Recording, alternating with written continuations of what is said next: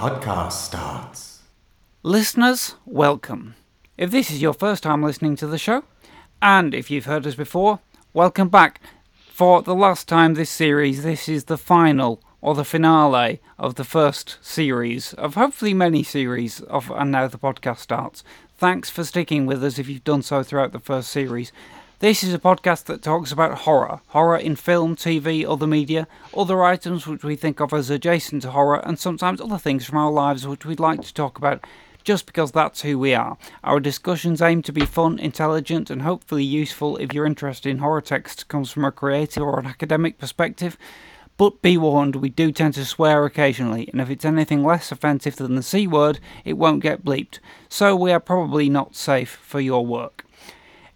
In this episode, we're going to be just talking, as we did last week, uh, about everything we've discussed and encountered over the last year or so of, of making a weekly podcast about horror and random associated subjects. I am your host, CD Velasquez, but you can call me Dan. As always, I'm in Greater Manchester and I have the great pleasure of being joined by the three people who've done more than most to keep me going through this nightmare of a year. Firstly, we have. Kirsty Warrow in Shropshire. Welcome, Kirsty. And then. Oh, Ian Winterton in Cheshire. and last but certainly never least, and possibly most recently published, Stella Gaynor in Manchester. Yay, I am recently published. You know, I, I said last week that the book was out, didn't I? And it was available to buy. Yes. But this week, today, this morning, I got my copy. So that's nice to actually see it be real. Wow. And I it took me a couple of hours this morning to actually get brave enough to read my chapter because I was like, oh Christ, what if there's mistakes in it? Was oh, too no. late now. Yeah, but I read through it and there isn't. So yeah, it's um, go and buy it with my uh, blessing without going. Oh God, she can't write. Fantastic. That's uh, global TV horror. Correct me if I've got the editors wrong, please, Stella. It's is it Stacey um, Abbott and Lorna Jowett? That's the one. So, yeah, Cool. fantastic. Is it is it mostly focusing on Walking Dead, or Uh, is it just more me, than just that? me on The Walking Dead. So um, That's what I mean. Yeah, the, Oh, your chapter. yeah, Yeah, obviously. then other things in there, we've got uh, Iranian vampires, uh, British horror ghosts. We've got uh, Wolf Creek, um, French horror, some Brazilian folklore horror, um, the subtle gore of the returned, uh, children's horror with goosebumps. Uh, my chapter, which is fabulous, um, Nordic Twilight type horror, Castlevania, and some Japanese stuff at the end. So yeah, it's all Cool. good. Ooh. excellent. Ah, brilliant. Hmm. Yeah. Ian or Kirsty, have you got any exciting news this week with which to steal Stella's thunder? Damn you! No, absolutely not. Although I um I, I convinced our uh, kind of manager of, of, of learning centre to buy a copy, so um it should be waiting for me on my desk Yeah, that's cool. um when I get Next back time to work. when we meet in of weeks. person, I'll I'll sign it for you. Yeah. yeah. Wonderful. I couldn't even I, get through I, that. I don't want to. I wouldn't want to steal uh, Stella's thunder anyway, but actually, I have news so amazing, but I would be breaking the embargo. If I was to, uh, Well, that's If I was wonderful. Oh, so you can't tell us. There is that, yeah, but also like the, you were you were denying us a clang. I feel. no, it's not really a clang. Do you need to pick No, them all not- up off the floor from previous weeks? Because it is littered. Type it in the chat, and then everyone can listen to us go. Ooh. Yes, I'm, I'm sure the three of us can guess. Sadly, listeners, we won't be able to put you a link in the show notes to uh, nothing. Um, so we'll, Nothing, we'll just have to leave you wondering. But um, y- y- I'm sure that it's you connected to Cutaway. It's connected to Cutaway Comics, so you can put a link to their website. Okay, oh, great. Yeah. I can't. Nice. Well, we we we um t- uh, tag them on Twitter every week, so we shall we Yeah. shall do that. And listeners, just watch out for the the inevitable news uh, with Ian's name attached to it that will emerge soon. Um, I've got no news. I'm just very much enjoying having a week off work because it's Easter, Yay! and um, You should tell the listeners about your hand. Yeah. Well, yes, know. I, I, I, I, Gonna come up. I have just had a horrific experience, which is that uh, last night, after doing it successfully for about 300 times, um, I somehow poured hot water out of a, a, a kettle wrong, and while trying to make up my mum's hot water bottle for the night, I poured hot, boiling hot water on my hand, and therefore have been lying awake in agony, um, unable to sleep um, for the last uh, about 30 hours. Um, but I have discovered the, the utility of keeping your cold um, cold packing from uh, food deliveries, so that you can then wrap it round your hand to provide relief. And I've I've had a, a a pack of cool gel in my hand for all that time, and that's the only thing that has got me through. Because basically, Ow. it's really quite weird. Um, you know, it it's sort of okay, but then you take the cold thing away, and within about thirty seconds, it's like ah. so, um, It is. I, I once splashed hot fat from. I put too much fat into a frying pan to make some sausages, and I went to do that thing like a proper Yeah. chef where you move it, and I splashed a load of boiling hot fat onto onto my hand, oh, and the biggest blister across like three knuckles. That, Oh hurt. dear. that hurt. Ouch. Made for some good photos, but it, Yeah, I mean, I, I can folks, empathise. I I. I, this, this week, this week, I, I um got a tiny, a tiny little like burn on from my straighteners on my top of my finger. uh, nice. And then to bring it, then- I- I- that, that, that annoyed me for I don't know I think two that's hours. comparable, Kirsty. You know, yeah, um, yeah. we have a sisterhood going on here. I once, nice one. I once burnt my much. wrist on the inside of the oven, it's getting something out of the oven, and I touched the side of the oven with my wrist, and it was scarred for ages, but now it's covered with a tattoo, so it doesn't matter. this scar here, tiger shark. That took a while. Anyway, before we you all uh, know me, know how I earn a living. Um, yes, we do, Dan. I do impressions of Robert Shaw, not, not very good ones. I'm in demand in, in, in very strange children's parties. Um, okay, so um, I've got a list of basically a couple of days ago, before I had my horrific hand burning incident, I, I was able to just sit down and look back over all the episodes we'd done over the last year and just wrote down things that occurred to me. Um, and uh, you know, and, uh, you all um, mentioned things last week that, that had stuck with you after we'd gone through the, the kind of whole series. I didn't really say anything major because I, because of work last week, I hadn't had time to gather any thoughts, and I could only remember the most recent stuff. So I mainly just went on about survivors, which I will do again, but not now. um, I, I don't really need any encouragement. Um, the first thing I, I want to mention, though, um, is well, actually, this is going to introduce a theme to this episode. So, listeners, obviously, you'll know this if you've heard the show before. We normally have a, a topic, and then at the end, uh, throw in a few recommendations for the coming week. I didn't think that was really appropriate, given that. Um, you know, the it's not going to be a coming week. It's going to be a coming three months or so before you get to hear any of this again. So um, I thought I, I will gather recommendations, um, and one of them also connects us back to a very early episode that we recorded. Um, it's uh, on all four at the moment, and for the next two weeks, you can find Anna Biller's rather wonderful 2016 film, The Love Witch, which I've only seen because Kirsty recommended that I watch it, and we talked about it on an early episode of the show we did about female horror creators. And um, yeah, I'm really, I was just, I was just randomly looking on all four to see what films that are on there, and I was so pleased. And I checked the date, so it's it's going to be up there for for two weeks from when I looked at it on Tuesday. So um, if you're listening to this, it will be there until a week from Tuesday.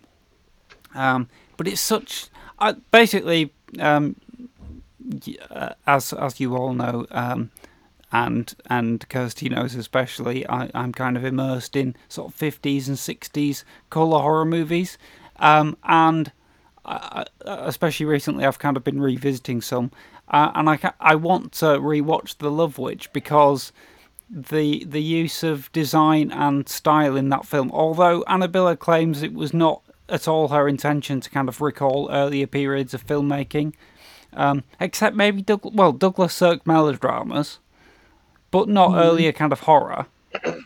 It- that, Okay, that- that's yeah. fair, isn't it? Um, uh, Yes. So I'd I'd like to kind of watch it again because I do think that um, that that it has, has resonances with that. Uh, it has Samantha Robinson as a kind of ambiguous.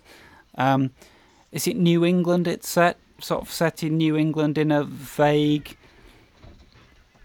I mean, it's very sunny for New. It's New Oh, England. If okay. it is New oh, that's good. Yeah, but yeah, no, I can't remember off the top of my head, but it's it's it's a stylish kind of thing, Yeah. isn't it?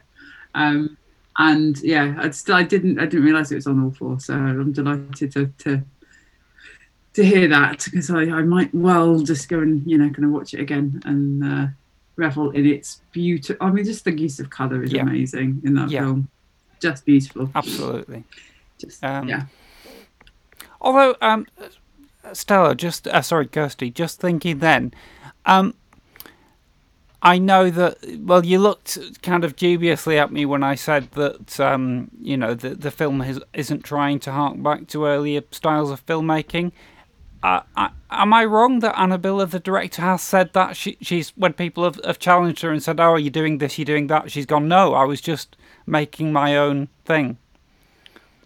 I, I wasn't aware of that, but I mean, I think certainly it would it would seem sort of I would I would I'm slightly incredulous at the idea that she wasn't, uh, you know, kind of in some in some way sort of pastiching, you know, kind of 70s films, maybe not horror specifically or intentionally, but it's you know it's got a very clear aesthetic and The, well, you know the acting style, is and, you very know, specific. Yeah, yeah. But yeah, she. Yeah. I think it was in Yeah. Mark Kermode's review of the film. He said that either he or someone had challenged her about that, and she w- w- just said, "No, I, I, I didn't say anything like that with the actors. It just happened." I mean, she may have been lying. She may have been having fun. Um, who knows? But it, Yeah. it it's got a very Yes. kind of. Del- the whole thing is is kind of very archly. Um, uh, charming, and the performances have this kind of sort of deliberately stilted, slightly heightened, yeah um, 70s style. I, I think the thing that um, makes me think that's not maybe that's not exactly what she was going for is that the performances are, are more than that as well. You know, they're, they're all kind of more heightened than, than even what you would get, I, I think. And there's a certain amount of you, you know, there's a lot of stuff about male female relationships in it, and the men who are kind of uh, the love interests in the movie have a particular style of acting performance which seems to comment on Yeah. on the the gender relationships so um but basically it's it, it just all works so wonderfully well and if you remember when we recorded our podcast about it because we weren't just talking about that film, we were talking about three other films as well. I left The Love Witch Still Last, and I had to record. I just ran out of time, and I had to record the podcast without seeing the last ten minutes of The Love Witch. So I really just like to sit down and watch the whole thing Yeah. through in one go rather than broken up, because it does have a kind of Yeah, it- hypnotic style. Stella and Ian, are either of you familiar with The Love Witch at all? No. No, I've just, I've just while you've been talking, I've just been googling it and uh, and looking at the trailer, and it does look, uh, it does look kind of stylized and fun. Yeah. And yeah like, like, has it got a little bit of sort of, I don't know, like Bewitched and things going on? Yeah, yeah, but I was just actually as you were talking before, Dan. I, was- I was it, I sort of I don't know why we didn't make the connection before, but it, it feels you know kind of a bit Garth Marenghi in places. well, exactly. well. Yeah. I mean, I Um, mean, I, I mean, maybe that was maybe that was what uh, she was resisting. You know, the idea that she'd kind of made it deliberately bad or something. Which, um, Yeah, and I think actually as well the other the other connection that I think what when we recorded it because it was the- was the, was it the first thing we that you and I recorded. Dan? yes, I think it was. So I think yeah. So it was before the, the you know official kind of beginning of all Before of the this. launch, um, yes. in, before, before the the apocalypse. um, so I think at that point I hadn't seen, which is you know again I w- reflecting on last week's conversation. I thought oh you know one of the great things for me about um, doing this is is doing the whole Miss Classics things and and and in particular getting to see Suspiria. Um, and so I, you know, kind of now, now thinking about the Love Witch, I can see actually, you know, kind of, well, particularly the use of color, how that kind of, you know, is, is very clearly connected to Suspiria. Sure, it'd be good to revisit Um, it with that you know, in mind, yeah, actually. Yeah, yeah, yeah, yeah, Yeah. absolutely. Well, we said this last week, but just watching films, either rewatching them or being prompted to Yeah. watch films I probably should have watched. Yeah. uh, it's been Yes. good, or films I just, you know. But yeah, so um, but yeah, The Exorcist Three was probably something I would never would have gone and touched Same.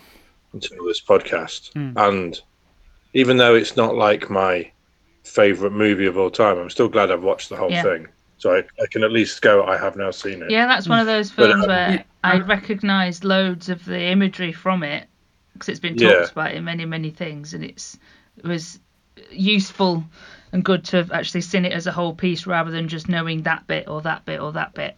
It's a Yeah. you know, I mean, one one of my one of my recommendations is probably. Have I mentioned the Cosmic Shambles Network? Robin Ince's. No. It's it's uh you, to access most of it you have to be a, a Patreon, Mhm. um, but it's five quid a month for the lowest tier, which is doing me, and uh, it has some wonderful, um, like hour long. The uncanny uncanny hour is um, one of the main ones, and and anyone who likes our podcast will really like that. It even has a, has a whole hour on Penda's Fen, and Oh, right. and, and it has the the one that's coming up. Um, I think it's out on f- the same day as our podcast. Um, is is on Exorcist three, and I've even had a brief chat with Robin Ince on Twitter Okay. because I mentioned he was doing Number one. I don't know. I mentioned he was doing it, and I said, "Oh, you know, a podcast on it." And he actually he he he's of the opinion that with Mark Kermode that Exorcist Three is a masterpiece, Right. and I I don't agree, but I imagine program on it where he's interviewing lots of people will be will be interesting and well worth. I'll, I'll put that link in the show notes, by the way, to Cosmic Yeah. Shambles. You get you get a lot of Brian Cox, um, Oh, of course. sort of uh, stuff as well, Mhm. and loads of loads of physicists and just loads of really interesting left field stuff. But people who like our podcast will especially like the Uncanny Hour because it's got, you know, it's got. I think it's three hours on Car- John Carpenter movies. Great. Like Wow. Three separate Makes me happy. Um, on the uh, yeah. So so that alone is worth five quid just to get and and Al, Alan Moore. Um, Clang. is the uh, is You, there? you have met Alan Moore, right, Ian? I, I That, do that's Alan Moore, that's you know. I think we should just try and But I get as wasn't many. clanging him. I was just saying... No, saying. we should try and get as many clangs in though as we can. I think it's our finale. We're going to go for all-time clang record. Was Yeah. anyone ever counted I them? I am Clang. so, uh, who I've, I've never met. I am. Well, Clang. But, Speaking um, of John Carpenter, on Saturday, or was it Sunday? I don't know. One of the days over the weekend, um, me and Owen it was watched. Saturday or Sunday then. I, probably. me and Owen watched um, They Live. 'cause Oh, yeah. He'd not seen it. And uh, he chose it by himself, which Oh. was new. Um, but yeah, Mhm. he'd not seen it. But again, like I said, it was one of those films where he recognised loads of the bits from it. So, oh, well, like you know, that's what that meme's from, or Yeah, that's where yeah. you know that long brawling alleyway's from. Yeah, yeah. And it, it, he was having that same thing that I was having watching Exorcist 3 of like, oh, I know that bit, or I've seen that bit, or I've seen that being spoofed or parodied in various other places. That's one I'd like to rewatch. It's on Netflix It's a- I now. watched that. Oh, great. Yeah. Oh, is it? Because I, I, I watched that. I watched that in at 18, and now I look back and go, I liked it at 18, but now I wonder if it's adolescent horrible. Adolescent His mullet bullshit. is fabulous. If you're just gonna watch it for anything, and no matter what he goes through, and despite the fact that he's basically living on the streets for a number of days, it's still clean Yeah. and glossy and shiny and just just perfect. That's true. Well, That's that's true. But, but, but is, is the is the sort of social commentary? Because I remember it. I remember going, yeah, man. It's the well, social smoking commentary. Money is your guard. Yeah. Yeah, It's like being hit Yeah. over the head with social commentary. and now, now, No. it now it makes you feel like. Now, now I imagine I would probably get. Mm. "Ugh." I don't think so because it's uh, it's quite a relaxed film though. You know, Yeah, there's it's- like it's huge relaxed. sequences in it where nothing happens. Which Yeah, I he's think just is quite stroll- he's brave just for that strolling kind of around. Yeah, I would, I would, I would definitely want to rewatch it again. But sometimes when I think about it, I think this is also like watching David Icke give a speech. Well, no, it is. Um, Alex Jones has gone on record saying he thinks that They Live is basically a documentary. And there's um, there's an interview. There used to be an interview on YouTube where he's talking to Roddy Piper, saying that movie you were in that was basically true, wasn't it? And Roddy Piper's going, yeah. Um, he, he, he, Roddy Piper might have been taking the Mickey. I don't know. That interview's not online anymore, as far as I can tell. Um, that's definitely a mark against it, but it's so clearly a satire. it's so clearly Yeah. a fable. You know, I don't think it's not meant to be taken like that. That's not the No. point. No. Um, Yeah, yeah, no, that's that's It- why I'd it- like to rewatch it with my with my nearly fifty year old brain because some things you see, some things you think are good when you're 18, 19, you were very, you were kind of wrong, and other times, you like as like we talked about with Dracula, other things you just completely weren't ready for. Mm. Um, and I wonder if if if I can sort of the 49 year old me can still like that movie because it's all about the tone of it. So I'd like to see. Mm. Maybe, maybe that's something we can do in three months' time. yeah, I'd Yeah, like to know revisit your opinion re- on that. revisit They Live because because it might just be oh my god my 19 year old like this because it's a awful conspiracy theory wankfest or or is it actually tonally they get away with it because he's taking the piss um kind of thing so it's that that's what I'd like to see when I when I watch the movie Well, I'd like to have that conversation. I enjoyed it when rewatching Yeah. it on the big screen recently. Um, before we move on from that, then The Exorcist Three actually is something I wanted to mention because because of our episode the other week, I decided I had to buy the DVD and see the director's cut of Exorcist Oh. Three, which is like reconstructed from um, barely surviving VHS uh, remnants of, of the cut sequences. Um, and although I haven't watched all the Blu-ray yet, and there's like a really big, like three-hour-long making of, which I'd be fascinated to see. I have watched the director's cut, and I have to report, eh, it's like it's just not, it's just not that very, it's not very different. It's like there's a few extra minutes, uh, and Jason Miller's not in it, and the whole exorcism bit at the end isn't in it, and Nicol Williamson's not in it. But apart from that, there's nothing much different. Like um, I remember when Yeah. when we watched it, I thought, you know, the whole opening sequence, which is inexplicable supernatural wind blows into a church and the statue of Jesus' eyes open and and you know by pages of Bible fly around. I thought that's got nothing to do with the rest of the film. That's clearly a whole chunk that the studio looked at whatever it was and said, "No, this is an exorcist film. Put some religious scary stuff at the beginning." And that's what it it looked like to me. I mean, it doesn't have any of the actors in it. But no, apparently that was William Peter Blatty's original preferred opening. The only difference Oh, to right. the rele- released version was that he wanted the credit sequence to be in black and white. That's it. So they've just made it Yeah, black and yeah. white.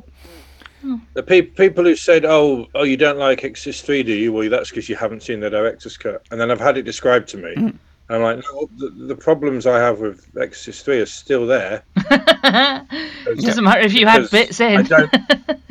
yeah, I don't. I don't. I don't. I don't like that. That that poor priest who we watched in Exorcist One is now being a rea- reanimated zombie. all, you've done is, all you've done is like all you've done is make him not acted by two people. Yeah. Um, can I can I use this as a Go on. segue Yeah. Um, into a recommendation? Um, so this connects to um, what exorcis- exorcisms generally, um, and to uh, one of our previous uh, episodes, which is uh, Wellington Paranormal, All right. which is now available uh, in the UK. Finally, I think three seasons. Where is of it? Where is it? It's on well, you- uh, it's on Sky Comedy. On so Now it should be TV. on Now TV. Yes. Yeah, so in the last week. So the first episode is all about a kind of uh, demonic possession and exorcism, Right. Oh, I'm so Um, excited. and it's I'm, I'm delighted to report that it is just as just New Is it everything that we wanted?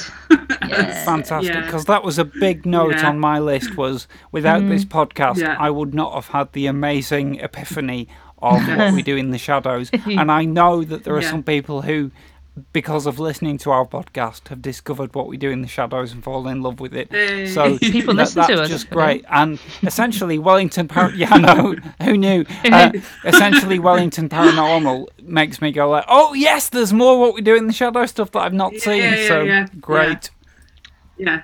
So, yeah, so for, for people who don't know, it's um, based on uh, it's following the two police officer characters from the film um, into you know they're kind of it's a sort of you know kind of cops style uh, kind of mockumentary um, as they are you know kind of dealing with yeah paranormal Wow. stuff around uh, uh, around um, yeah Wellington, That's my New weekend Zealand. sorted. Um, yeah, so yeah, it was absolutely Yay. delightful. I, re- I read about it the other day. I don't know what it was on, but I, I it was just in something, and I was like, ah, I really need to see that. I really want to see that. And Yeah, then yeah.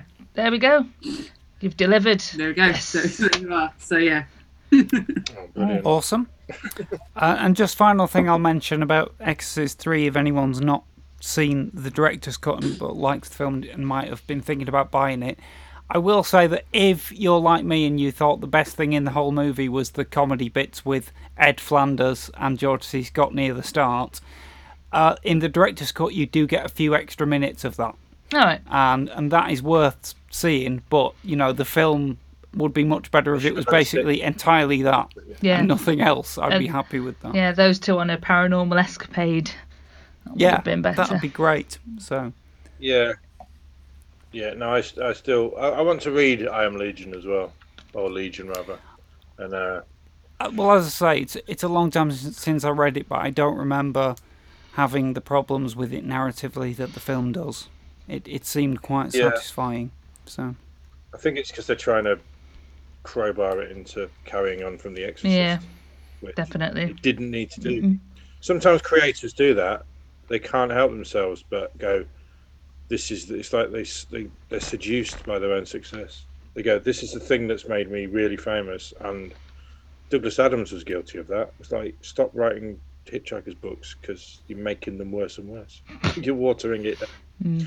And uh, I disagree. I think they get better. But anyway, that's a that's a whole different Anyway, yeah. podcast. But but I, I don't think The Exorcist does does is not a movie that says I need a sequel. It really doesn't. Yeah. And No. and and and you, and you should probably have realised that Oh yeah, just just made Legion. I was quite intrigued to realise when I rewatched it that there's an actor in it called Don Gordon, and the only other film that I know of him being in is The Omen 3. So it's like he said Huh. to his agent, I only want to do movies With about three. Satan, okay, that are part three in the series, no others. And his agent went, well, uh, well you're only going to work twice in It's the to mock the decade. Trinity. It's to mock the Trinity. So maybe, It's essential. maybe that's the point he was making. Um, Not very well. To, to move on to my next point, Stella. Yeah. Um, ever since we did your episode, which was um, brilliant, uh, your two-part kind of dissection of, of American serialized horror, I felt guilty because of watching the wrong series of American Horror Story. Um, and although I've, I've not got Netflix anymore, so I can't say that I, I, I am watching a different one. Um, I, I do intend to do that at some point. Um, and I will say this: when we did uh, True Blood, which Yeah. um, I just loved discussing, and I did watch all of season two before my Now TV uh, thing ran out, so that was great fun. And I I did I, I did find myself being grateful. Ima- imagine that I'd seen American Horror Story Roanoke because if I hadn't, I wouldn't be able to recognise Adina Porter, um, who plays uh, what's she? Oh, the name's gone now. The mother of um, Sookie's friend in the bar.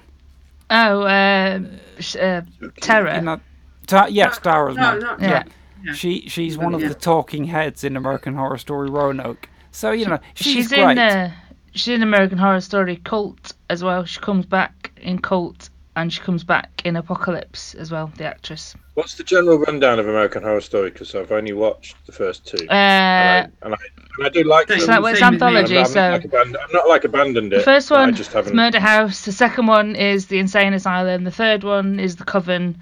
The fourth one is uh, like circus freak show in the 1950s. Sixth one is Hotel with Lady Gaga, and that one is spectacular to look at. It's essentially based on um, H.H. H. Holmes, the serial killer, and the Hotel Cecil in downtown LA. And then we've got Roanoke, which is kind of the story within a story, found footage situation. Then there's Cult, which is the only one that has no paranormal stuff in it. It's just based about uh, cults, as the name suggests. Um, and then there was Apocalypse, so that brings back the witches from season three Coven and puts them at war with a load of warlocks for the end of the world, which is why it's called Apocalypse. And then uh, there's 1984, which is the last one that they made, which is a slasher set in the 1980s, and it's got Richard Ramirez back again, um, but he is actually cavorting with the devil as he as he wished he was the little prick but he wasn't. Um but he is actually doing some supernatural shit and that's quite good. And they've just released the first bit of teaser art for the next one and it's called american horror story double feature. So oh i'm hoping it's going to be like grindhouse type situation.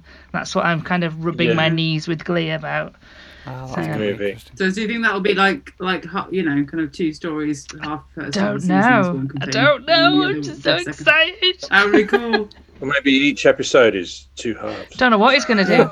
Maybe that's what they've had to do it, because it's, maybe COVID has driven them to do something like that. But all all all we've had now is just an AHS 10 uh, double feature, and the crowd Yeah, went wild. COVID hasn't.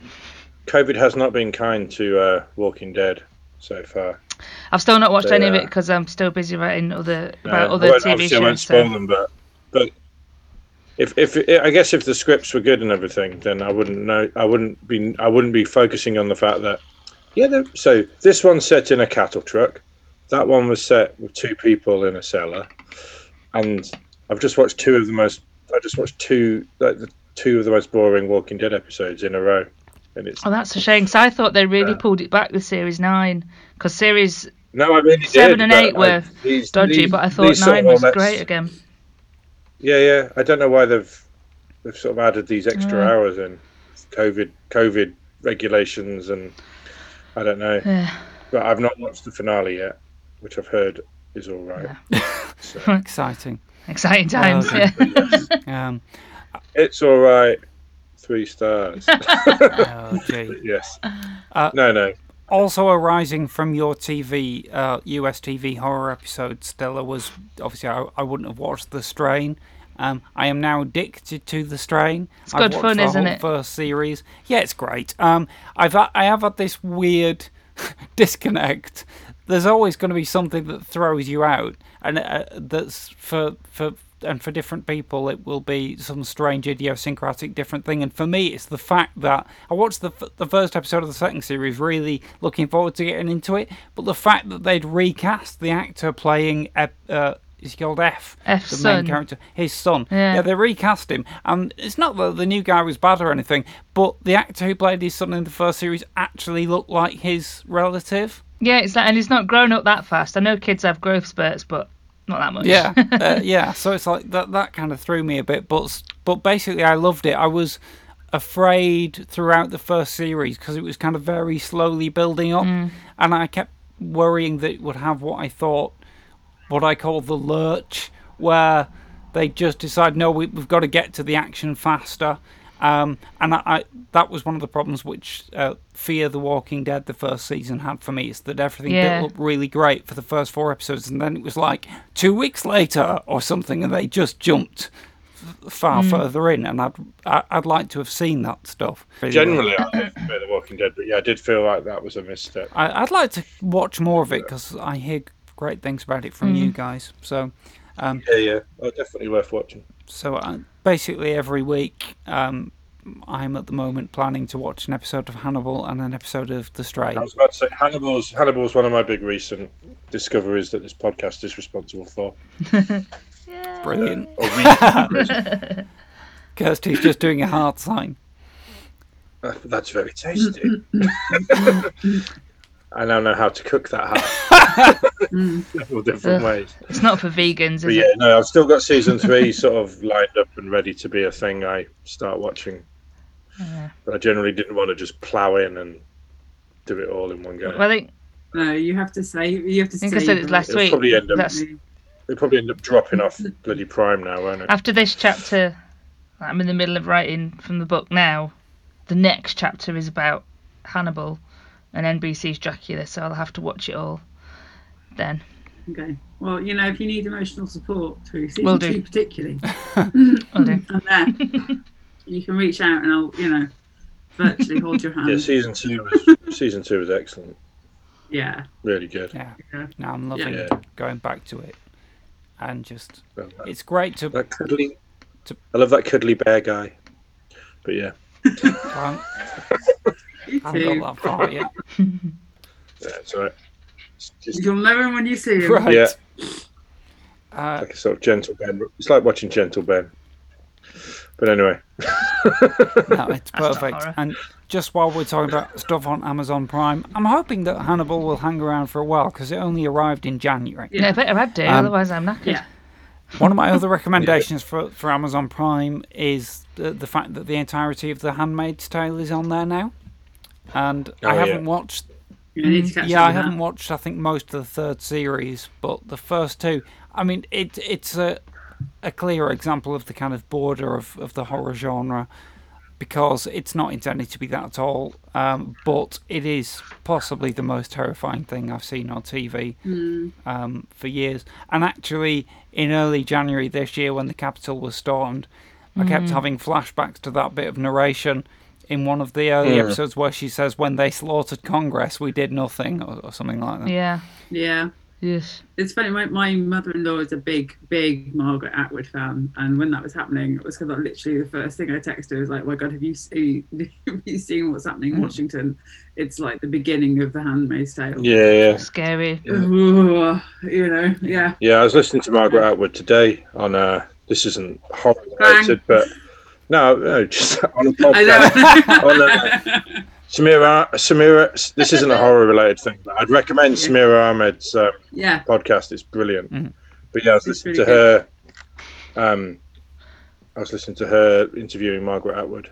Um, and yeah, and obviously a lot of it was to do with The Handmaid's Tale, and just the sort of general, the atmosphere of the eighties that kind of led into The Handmaid's Tale. And obviously, it's not that she's psychic or anything; it's that that vile underbelly has been in America since Mm. since the beginning, almost.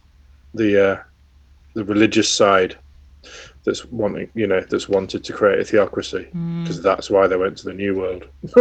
is kind of uh, is is ever present as part of America. wrestling wrestling with the other side of it. Handmaid's, Handmaid's Tale, the third the third season, I wasn't quite so enamoured of as the first two.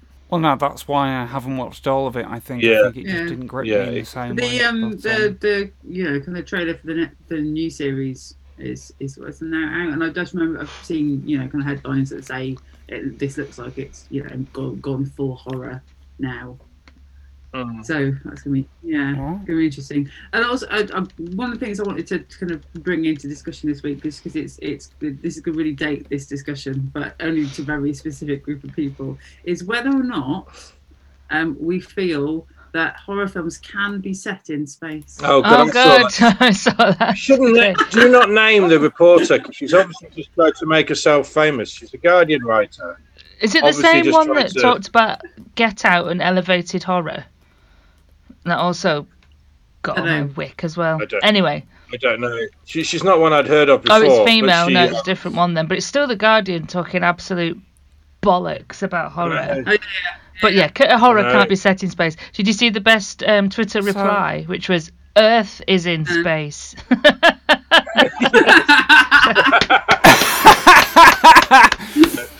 I, I, re- I replied I replied with a with the most Oh, horrific wonderful. alien gif I could find, which was the chest burster scene.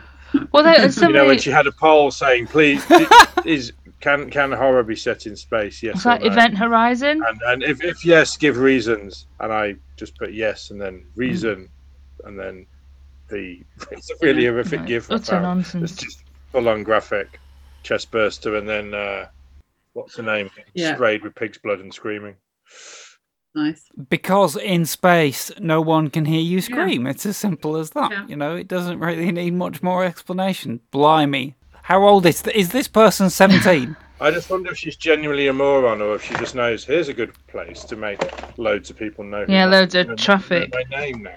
But she was then complaining about, you know, kind of film Twitter getting all touchy about it. It's like, you know, It's just- you just said off. something really fucking stupid. and you write for news, and you write for the culture part. yeah, of the culture part of a newspaper. Yeah, the whole thing just Yeah. was like, But, you know, you know, but yeah.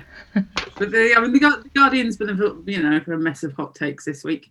Um, was it was, or was it yesterday? The whole you know kind of our, our female directors getting Oh, yeah. female auteurs getting trapped by franchises. It's just again.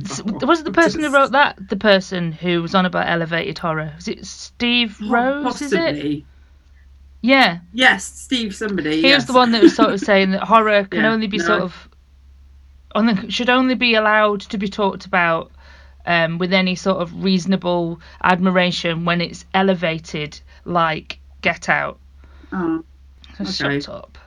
Yeah. Oh, yeah. Sorry, I'm, I'm so- sorry. A lot. Oh, no. no, it's, it's funny you talk about elevated horror. I, um, I missed the, the there was a Zoom thing, but it was a book launch for um uh, a kind of a book or called Post Horror on elevated horror Mm. and kind of cultural appreciation, um, and looking at things like you know kind of Hereditary and Get Out, and My, my, my hot take is that Get Out wasn't as good as everyone said it was. I love Get Out. Shut I up. Love Get Out.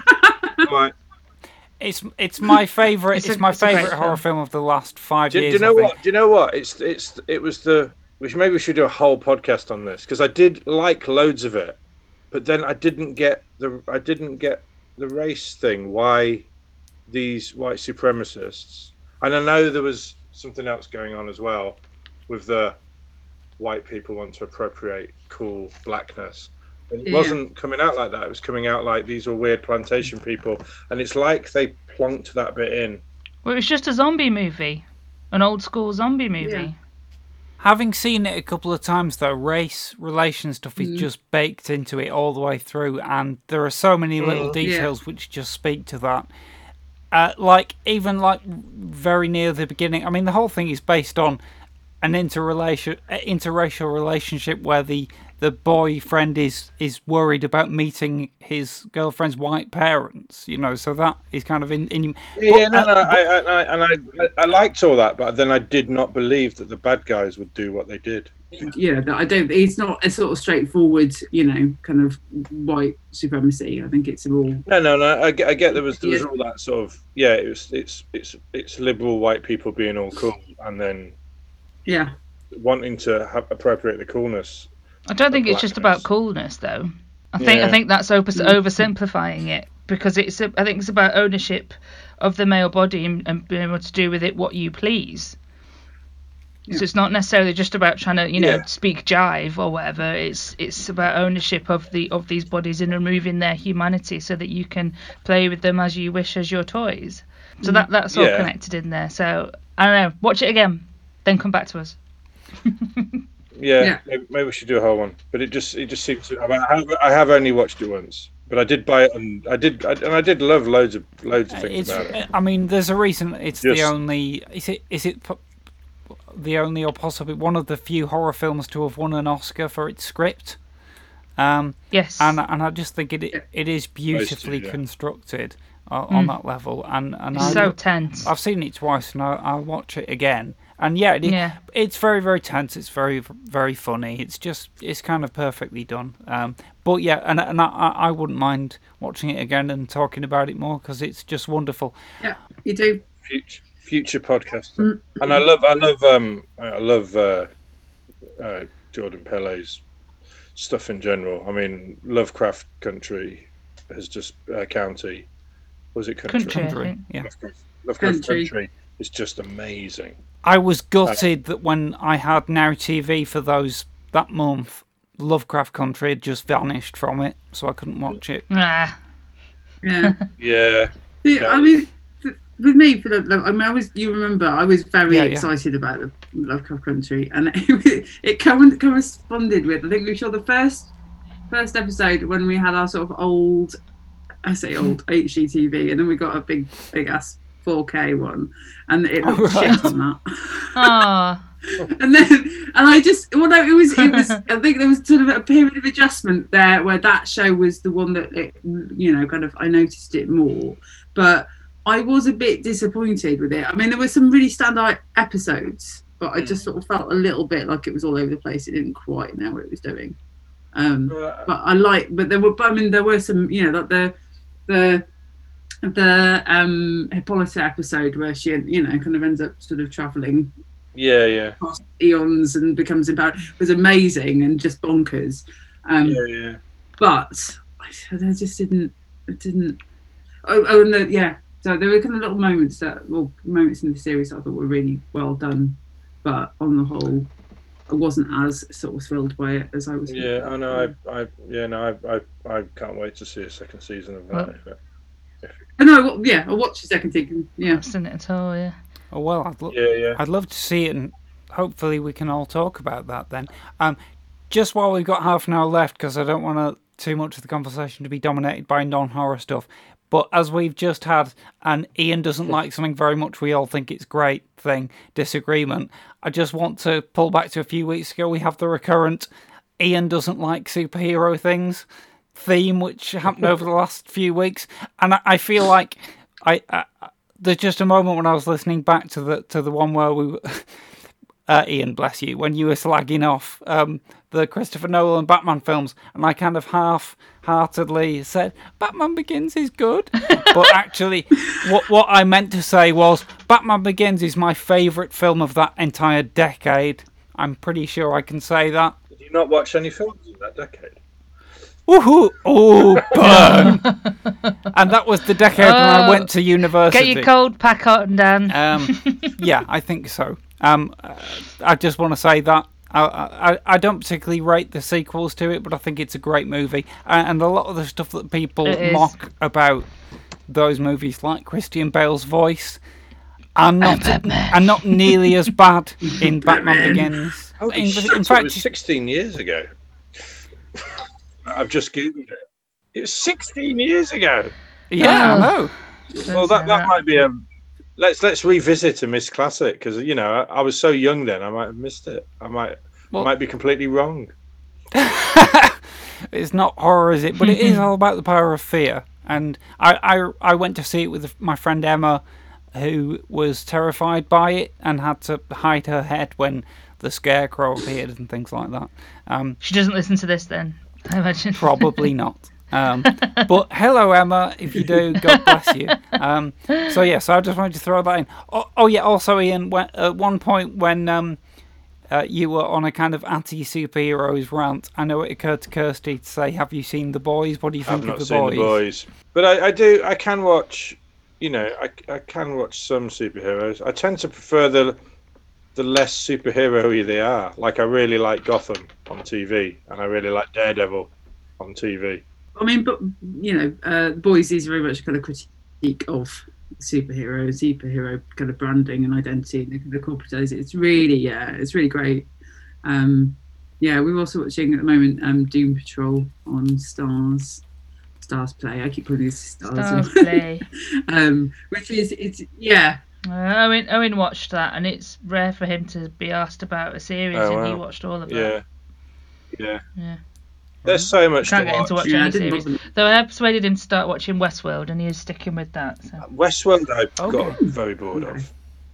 I've only seen the first series and I thought it was great, but I did.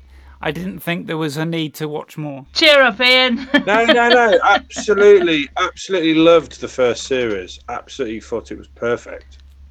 And then the second season, for me, just dropped. It's like it went off a cliff. you see, I've been told the opposite by a colleague at work, saying the first season's okay, but the second season's brilliant. Yeah, I guess everyone everyone has different needs Yeah. out of series. Yeah. Well, I, I, I just because I did a writ, wrote a thing recently. I did. Sorry, I was just going to say I wrote a thing. Writ a thing? wrote a thing Writ a recently thing on that there thing. about about that, that thing. Yeah. No Oh, words. Westworld. I, I you're good at. yeah, yeah. I know that I am right good. You're at good at right good at the Um, words. Yeah. so um, so I um watched kind of season two, season one and season two on TV when it was sort of you know kind of being weekly, um, simulcasted in the states Yeah. or whatever. Um, and then more recently, when I've you know kind of gone back and rewatched it, and then watched season three, which I've sort of given up on, and properly binged it. And I do think it it works much better as a binge Mm. than it does as a, a week by week Mm. thing. Um, just because you know, I think without too many, many spoilers, season two really relies on the idea of sort of the non-linearity of it being kind of fundamental to the plot, Mm. Um, or the understanding of a particular particular What's character. season two? That is. Um, and if oh, like yeah, season season yeah, and if one's you- messes around with. Yeah, linear yeah, but stuff. it does. I think season two does it in a way that it's sort of you're not meant to kind of understand it, or at least you, you know Mm. it- it's not as. Yeah, it's yeah, it's difficult to explain without Yeah. completely spoiling it. But Yeah, I mean, I think find it that- makes much, yeah, it makes much, much more sense when you binge it than Well, this binging idea, I think, because of the process that I'm going through with writing this book, because I'm I'm I've split it into I'm going to talk about this series here and that series there and that series there. So I have to, I watch the whole thing, then I research about it and then I write about it. And there's some of them where I think if I'd have watched this week to week, I reckon I'd have loved it. But having it all compressed into one thing and I'm just clawing my way through it, I'm just thinking, oh Christ on a bike. Like like Penny Dreadful, I think if I'd have watched that week to week, I'd, it would have been my favourite thing in the whole world. But altogether, that much Yeah. poetry and standing around in gloomy rooms is a bit much.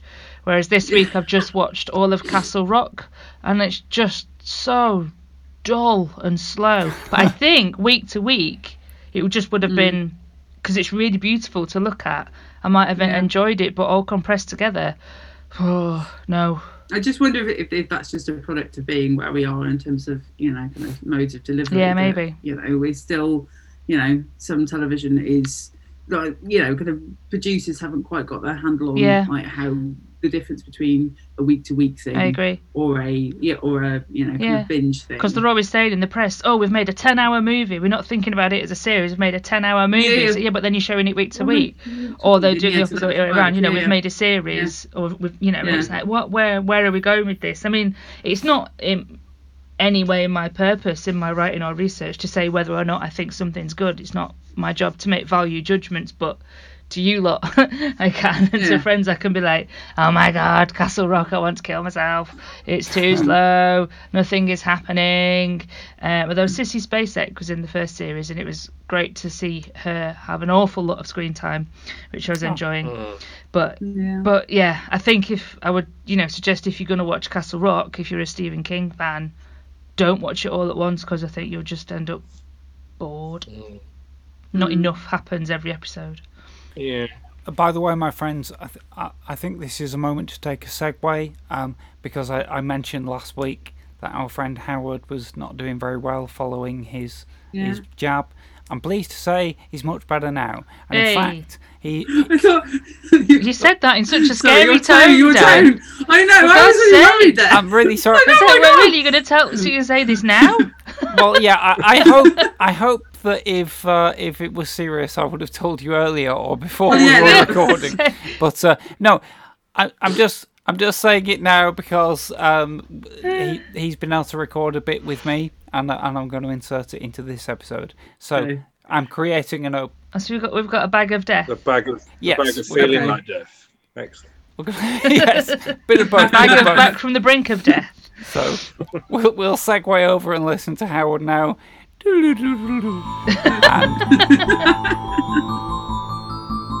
Hello, listeners. It's time for the Bag of Death, and more excitingly still, it's time to reunite with Howard. Hello, Howard. Hello, hello everybody. How are you doing, sir? I'm I'm no I'm well. I'm very well. No, I did well. Yes, I had my vaccination a week and a half ago, which I was very excited about and a relief. Uh, and also, you know, it was a strange feeling. I felt this kind of sense of validation because 12 months ago, when all this terrible thing started, and we became aware of this virus, and it was on the news, people were starting to die, and going to hospitals, and all this, and it all seemed very dark and terrible and awful. Uh, and I remember saying to people, well, yes, it is awful now, but don't worry, one day there'll be a vaccine. Sooner or later, there'll be a vaccine, a cure, a treatment, something. Uh, and I knew that because that's how the human race works. When there's a problem, the human race finds a solution. It's always done it throughout history. And if there's a virus, they find a vaccine. It might take a while, You know, I, it, was, I, it happened earlier than I thought, but I knew they'd find one. I knew there were some very, very, very, very clever people in laboratories all over the world. Uh, these scientists, they would find one. And it's not even anything particularly virtuous. It's survival. It's instinctive. That's how the human race survives. If there's a problem, you get over it. You find a way of dealing with it. And that's what we did. Uh, well, I didn't personally, but all these, you know, extremely clever people in their laboratories, uh, they did. They found the vaccine. And so when I had mine, uh, and I didn't feel a thing actually. Um, Oh, great. it was good. No, I, I kind of said, "Is that it?" Uh, when it was done. Uh, I remember feeling quite smug when I was walking away from the medical centre in Pries, which is a little village where I had it done, Right. which has two shops and four churches, uh, Wow. and not much. Uh, I'm walking back thinking, well, there we are. See, I said this was going to happen. I said there'd be a vaccine, and here we are. There's a vaccine, and I've had it in my arm. Uh, and uh, I went off and bought a sandwich. Uh, Oh, great. so that was, you know, I, I did feel a bit rough. For I did have the side effects that people said you would experience, the kind of lightheadedness and the sort of um, sluggishness and all that sort of. But that that, that faded off. Uh, and now, now I feel fit as a fiddle, fit as a fiddle, and ready for love, as the man said. And uh, and uh, no, yeah, no, it was, it was good. No, and all kudos, praise. You cannot praise highly enough. All the people working in the NHS, doctors and nurses, and all the people who are administering these vaccinations. You know, they they are heroes. You know, people talk about heroes, and they talk about film stars or musicians, or whatever, footballers, whatever. No, real heroes are the ones who work in hospitals and the ones who are saving lives and the ones who are giving out these injections. They're the people we should be admiring. Yeah. That people should be on stamps and all this sort of thing and, and having awards and all that sort of thing. Lots They're of the them one- are volunteers giving their hours and their time for nothing. Yeah, So, exactly. Um, and in fact, I just volunteered for something. Uh, there's a market research company that wants to test people to see how prevalent the virus is. So I'm going to be sent uh, a home testing kit. So I've got to stick that cotton bud thing up my hooter oh, right. cake hole and uh, then send it off to the people so it can be analysed. Because uh, I've never had a coronavirus test. I thought, well, let, let's try it. Let's let's help out. Yeah, I've never had one either, actually, and that must that is something that I will start doing once uh, the restrictions ease and allow us to move out beyond the house, uh, which they will do very soon. So, things have changed. The pubs, the pubs will be open next week. You can sit outside. So it's a nice day, I've got a couple of friends who live around here that I'm going to go for a drink with. Uh, so that's good. But here we are. Here we are, and we are in a much better place than we were yes, five months, nine months ago, six months ago. Science, you see, it's science. Science provides the answer always. science, as, as Magnus Pyke uh, said on, on Thomas Dolby's. um, she Yes, I me with science. Pyke.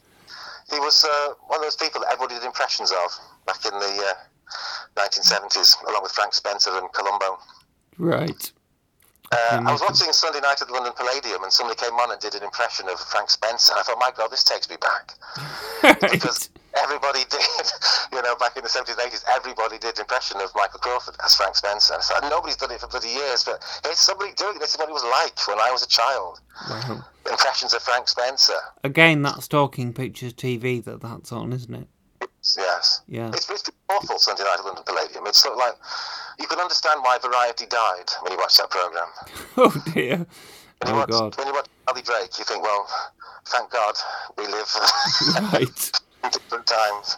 You're great at pointing out the reasons why life is is better than we may sometimes think, and and all the stuff that we have to be grateful for, Howard. So Yes. Some things are much better than they used to be. And here we are, and we're all a lot, you know, and we're moving forward, and um, things are improving, you know, and let's be optimistic. yep, slowly, slowly. Excellent, Howard. It's such a pleasure to have you back. Shall we dive into the bag of death and see what comes out? Dive, dive, thoughts down to my soul. So, listeners, uh, the Bag of Death, as you may know, contains every English language movie that Howard uh, horror film, or mainly kind of horror movies that, that Howard and I have both seen, but maybe not seen recently. And whenever we we plunge a hand into the Bag of Death, who knows what may be withdrawn and what we'll have to talk about. So I am now rummaging, Rummage.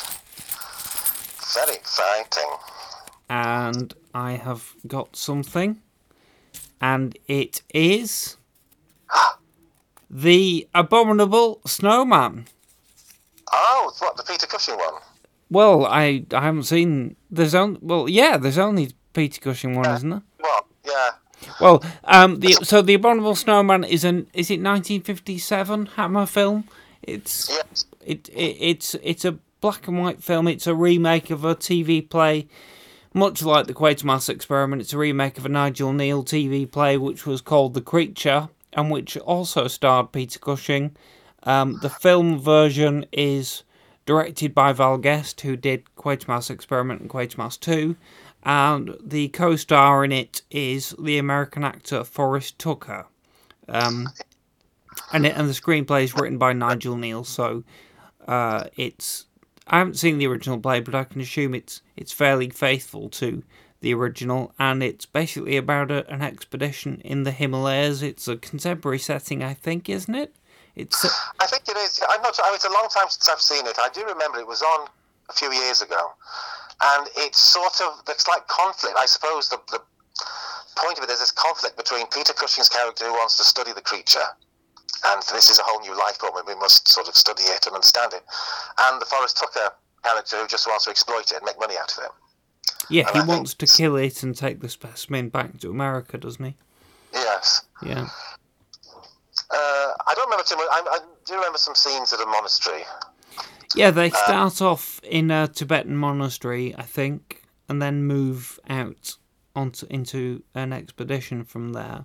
Um, and it has a kind of gentle menace to it. I, th- if I remember correctly, I could be wrong, but I think the music is by Wilfred Josephs, and it's there's just a sense of mystery.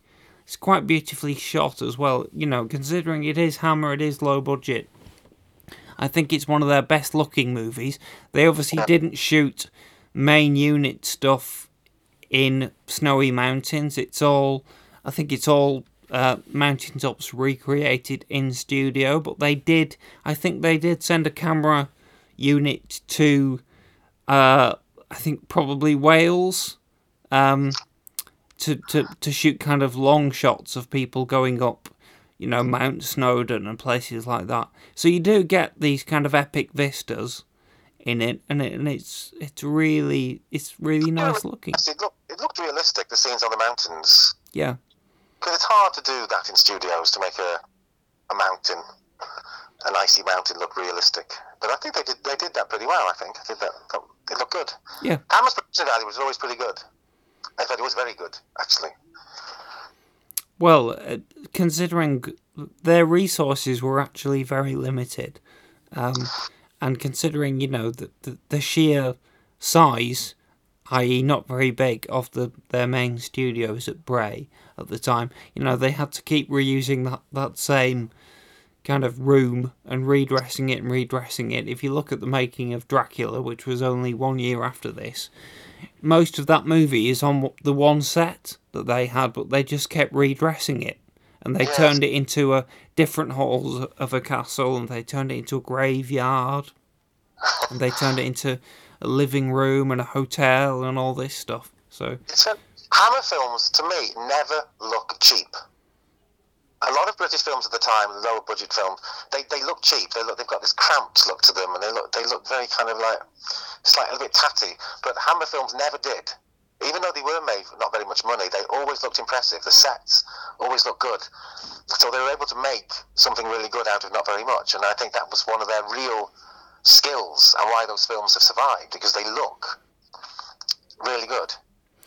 I mean, I think that's true to an extent. I think that there's the, um, especially in the later Hammer films, it's kind of the foregrounded special effects which kind of undo that. You know, you've got your rubber bats and, and things like that, um, which which are a bit uh, shonky and which kind of undermine the the overall opulence. But especially in the early ones, they would just uh, th- there would be a grandeur to the settings and the use of color and stuff.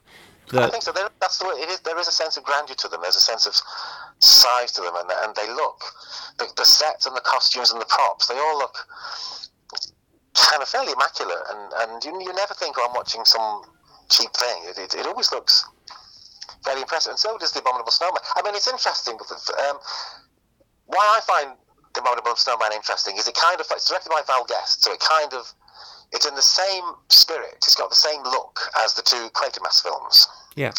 In that it's black and white. It's got an American star. On the Nigel Kneale story, um, and it's like Hammer film that, that at that time were going through two slightly different paths.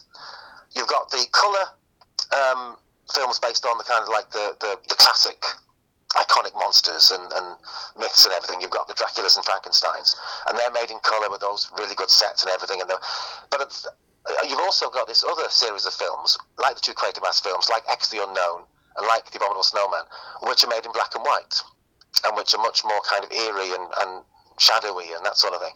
Um, much more perhaps subtle, you know. Um, and they all have an American star in them. Uh, and it's like that really didn't work. The, the, the Colour Hammer films, the Gothic films, were so incredibly successful that the black and white films kind of sort of faded off. Well, I think Abominable Snowman represents a partial transition between that those two modes, doesn't it? Because you have got the American lead, but you've also got Cushing as the co-lead. Yes. Uh, and and you know it, it's it's very he's not a supporting character. It's very much, um, you know, a tug of war between them as to who dominates the movie. Equal. I think if, if anybody thought about this film now, they think it's a Peter Cushing film. Yeah. The Yeah. Star. Yeah. Forrest Tucker. Some of the, some of Forrest Tucker. I remember, and you must get that name right. You know those two initials. yes. was in a series in the 1970s. I remember with great glee called I think it was called Ghost Hunters, and it was sort of like Ghostbusters ten years earlier. Uh, and they, but it was this very cheap looking. Um, I'm digressing now, but I just remember the series. Um, of Forrest Tucker and an actor called Larry Storch and a man in a gorilla suit. Uh, it was not Ghost Hunters, Howard. It was actually called Ghost. It was called The Ghostbusters. The, peop- Ghostbusters, the people who made the movie Ghostbusters had to pay the owners of that series for the rights to take the name. Well, it was. I mean, it was. Again, it was. It was kind of like a very cheap American comedy. It had a laugh track, I think. So it was a comedy show. Uh, and at the beginning, um, Forrest Tucker was dressed like a baseball player, and Larry Storch, who's in Columbo, was the world's grumpiest driving instructor. Is like in a suit, and there's a man in a gorilla outfit. Uh, and I just remember the music.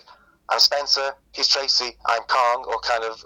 Yeah, they're, they're Ghostbusters. Yeah. Busters. I'm Spencer. I'm Tracy. He's Kong.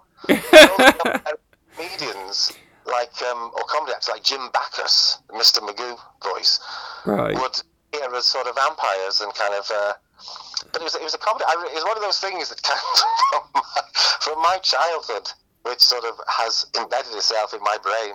I won't go away. And in the early 80s, when the movie Ghostbusters was big, it caused a revival of interest in the TV series The Ghostbusters, and the toys came out again. So, and I being five and not knowing what the hell was going on, I did have some toys of the Ghostbusters, which my parents bought for me, mistakenly thinking they were Ghostbusters. So I probably did have a little model of Forrest Tucker. I've never realised that until now.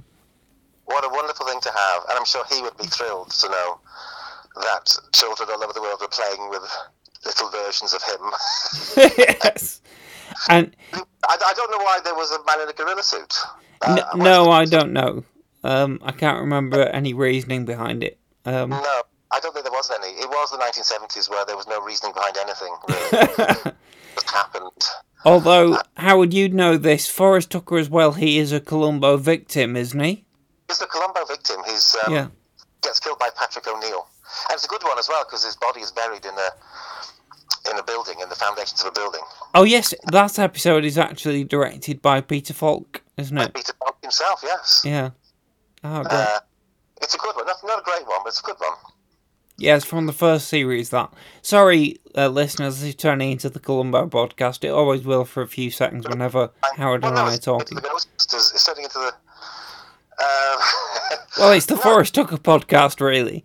But um, no, uh, just to, to briefly drag it back to the Abominable Snowman, I do think it's effective. Basically, the the expedition to look for the the Yeti, um, the the members of the expedition start to suffer mishaps or to go a little bit mad or to actually die, and a mystery builds up as to whether the the the Yetis who are not seen are really uh, stalking them. Uh, I mean, you do see, you do eventually see the, the Yetis, I think, but for the most part, they're unseen. Um, and and the kind of members of the expedition are arguing: is there really someone out here, kind of uh, tracking us? What's going on? Arg- arguing about whether to go back to base or whether to carry on that kind of thing, and it and it becomes, um, you know, a kind of paranoid, um, uneasy journey and at the very end uh, we you know we do have a, a resolution that I won't spoil but um, reveals something perhaps unexpected um, so yeah. I do think it's worth watching and also listeners if you don't know this movie it's quite accessible I think Hammer Films themselves have actually put it on their own YouTube channel and it's also available on Shudder or it used to be um, and What- possibly so on Amazon on Prime as well. I saw it on actually on BBC Two, Right. That's Very when I saw it.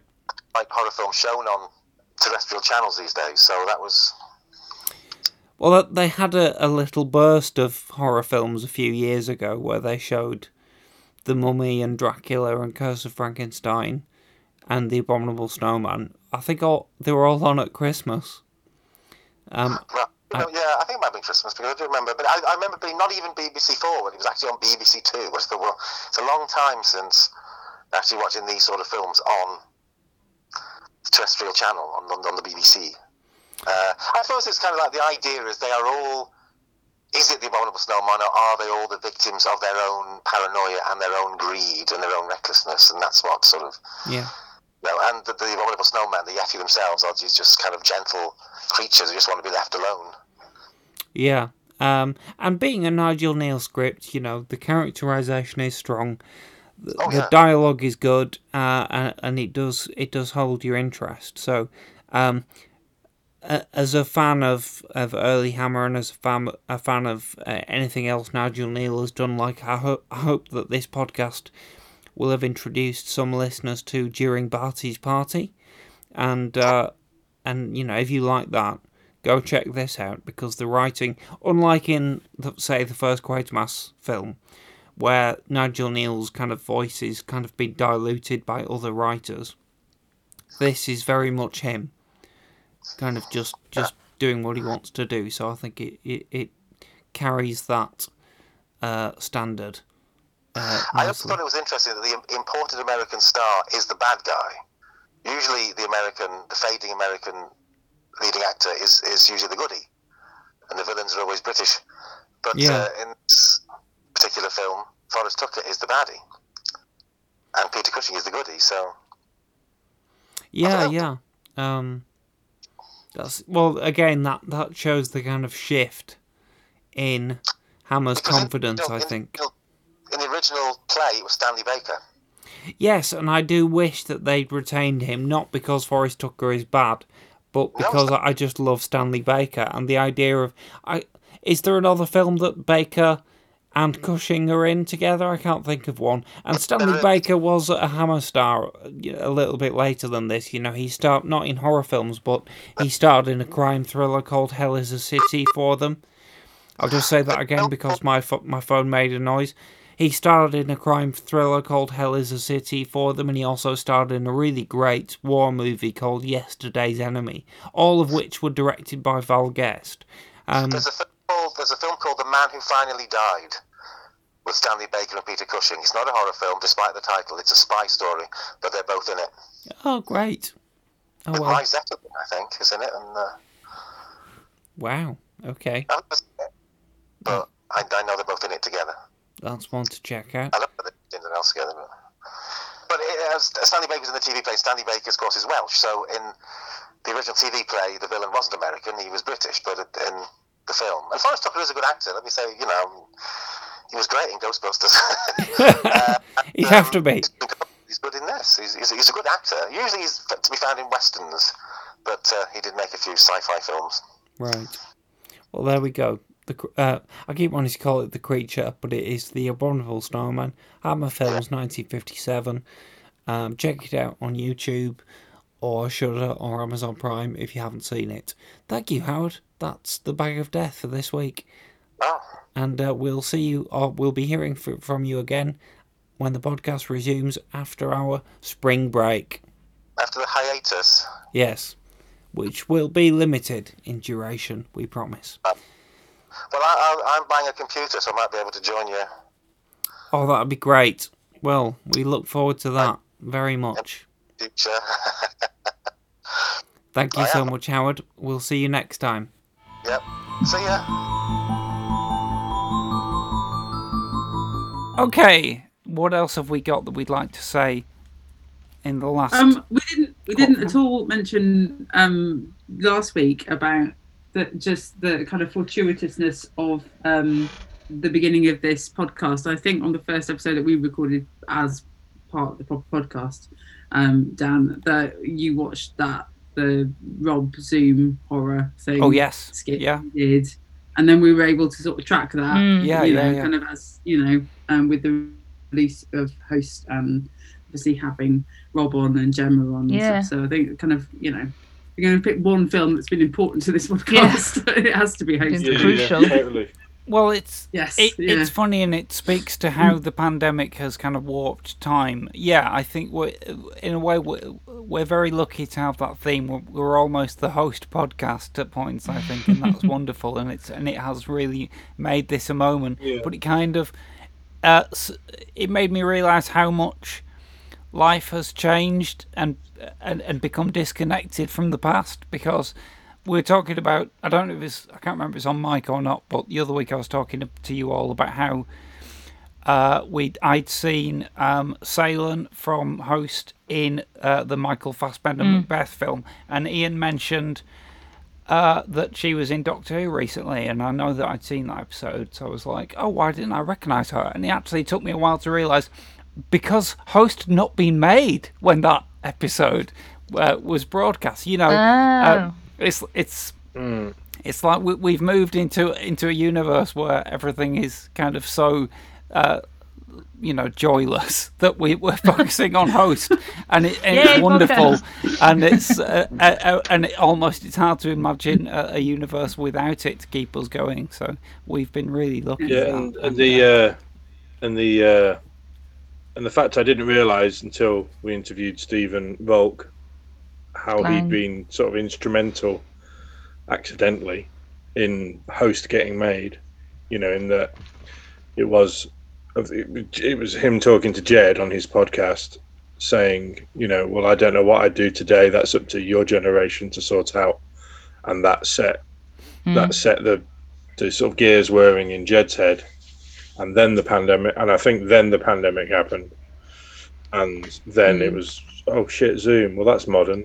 And here we are. Let's haunt Zoom. yeah, and uh, that's Yeah. fantastic. And they did. yeah, yeah, Yeah, you know, the pandemic has been a spur to action in many ways. For some people, it made them make a movie. For us, it, it make us- it made us finally make a podcast that we've been talking about doing for For 150 absolutely years. yes. yeah. So sometimes you just need to kick up the arse. I know.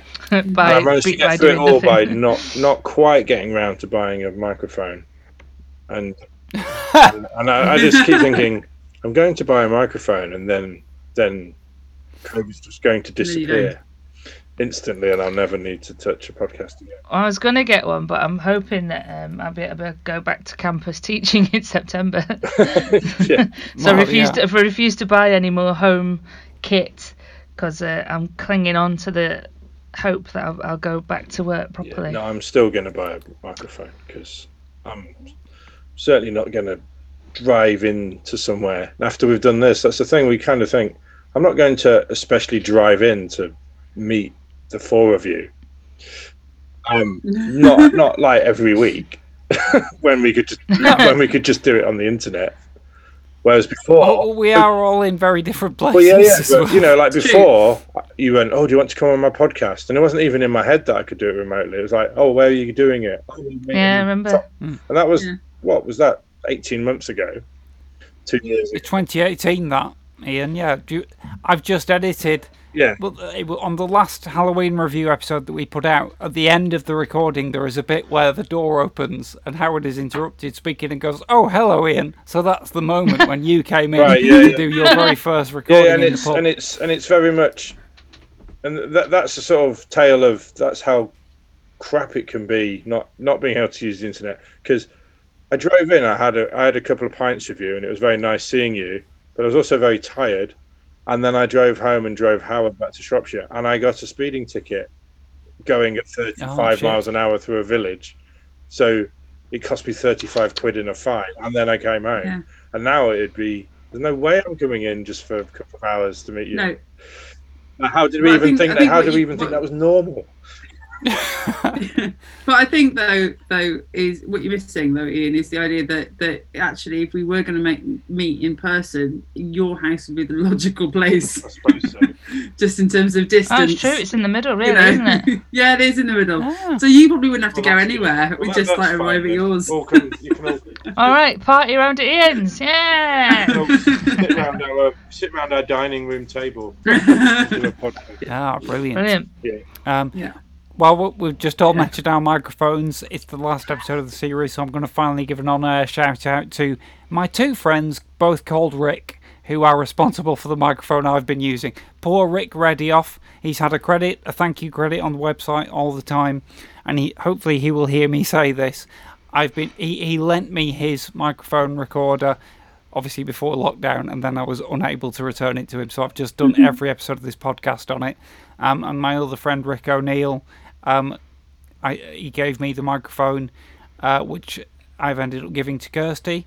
Um, and it, yes, it was, is in a bag, not not attached to this yes, I know currently. you're having problems. That yeah, that's happened, but it's there, and it's been it's been great use. Uh, I think Rick's uh, Rick O'Neill's specific intention was here's a, here's a microphone, go make some podcasts. So it's great that we've Bless done you.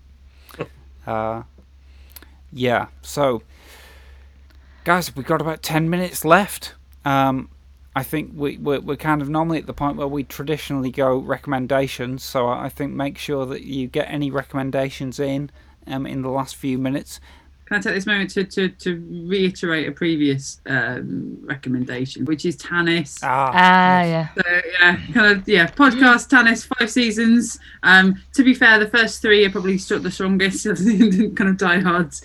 We'll see it through season th- three and four. Uh, sorry, four and five. Um, but it's yeah, it's that kind of again kind of documentary serial style mm, fiction. But is it? Um, I mean, it is, but it, but it very much likes to pretend that it's not. Um, uh, you know, lots of kind of occult kind of connection points with things like um, Aleister Crowley and Jack Parsons and Aleister Crowley. uh, yeah, He was a figure. and things like that. Yeah. um, so yeah, and the guy who who um, kind of who hosts it, um, uh, yeah, I shall not name because it gets complicated when you start thinking about fiction and non-fiction elements of it. Um, has got a very lulling voice as well, so it's got a very kind of you know, lull, I like I like lulling horror. oh, nice. No, I know what you mean. You know, that's kind of quietly disturbing. Mm. Oh, brilliant! No, uh, that sounds completely up my street. Um, I, my go-to if I can't get to sleep, I tried it last night when I had my burn hand and it bloody didn't work, but it usually does. Um, is to listen to M.R. James ghost stories read by Michael Hordern. Um, there's one on the ash tree. Uh, there's a, a brilliant bit at the start of the story where, for no reason completely irrelevant, he just goes on about the kind of houses he'd like to buy and live in. He just does that for about two pages and then goes, but this is a digression. It's relevant though because the story I'm going to tell you is about a house. You know, there's no real link, um, and it, but it's just great. Um, sorry, that was that was just a digression of my own. Um, Meta. uh, for a couple of, Yeah. of recommendations of mine, one of the wonderful things about doing this podcast for the last year was the fact that we got to experience one Fright Fest and two Grim Fests Yes. th- during the run. And one of the favourite films that w- we talked about a lot, and the people um, to do with it were, were, were lovely to talk to and have been friends on Twitter, is They Reach, um, which I was delighted to discover is now on Amazon Prime. Oh, cool. So people can easily watch that. So I'll put that link uh, in there. Oh, yeah. Um, by the way, listeners, uh, obviously because we're coming to the end of the episode, it seems appropriate for me to say. So the plan is that we will come back in a few months, and during the break, you know, we'll still be putting out bits of content, as in things, articles might appear on the website. That might even be the occasional kind of short um, bonus mini episode and things like that. We will be doing stuff behind the scenes, but but we're just kind of having a break from the weekly schedule. But we will be back um, with uh, more and more exciting of the same kind of stuff that, that we've enjoyed crafting so far. Um, That's Yes. kind of the idea, and we'll still be on the social media and stuff like that, and, and, and tweeting madly. So anyone has any ideas for things we should do episodes about, please do get yeah. in touch. Well, we've, Um, we've built up a few in this episode, haven't we? So, Get Out. And Yep. uh, what else was there? And other things as well. Other thing. Don't worry, I'll note it down. I'll Yeah, note Dan's, it down Dan's paying during the edit. attention. Yeah. Yeah. Um, If someone can write in and tell us what we've just said, that'd be great. Yeah, yeah. And uh, we, uh, by the way, a few weeks ago, I, I did Stella's trick of recommending something that I haven't quite finished with yet. um, and we kind of noted how that can be a mistake that will come back to bite you. So I, I just want to acknowledge it now. So it's the podcast, uh, the Supernatural Horror Podcast audio series, Sour Hall on Audible, which is a six part drama. Um, I, and I kind of recommended it, but with the caveat I haven't heard the ending yet, um, so I don't know for certain. The ending was quite disappointing. It's a Ah. shame because it's a really beautifully produced also, drama. yay! It was it was done on location. It's binaural as well, if that's if I'm pronouncing that Yes. correctly. You know, it's uh, it uses the stereo field. So if you listen Yeah. to it with headphones, it's great.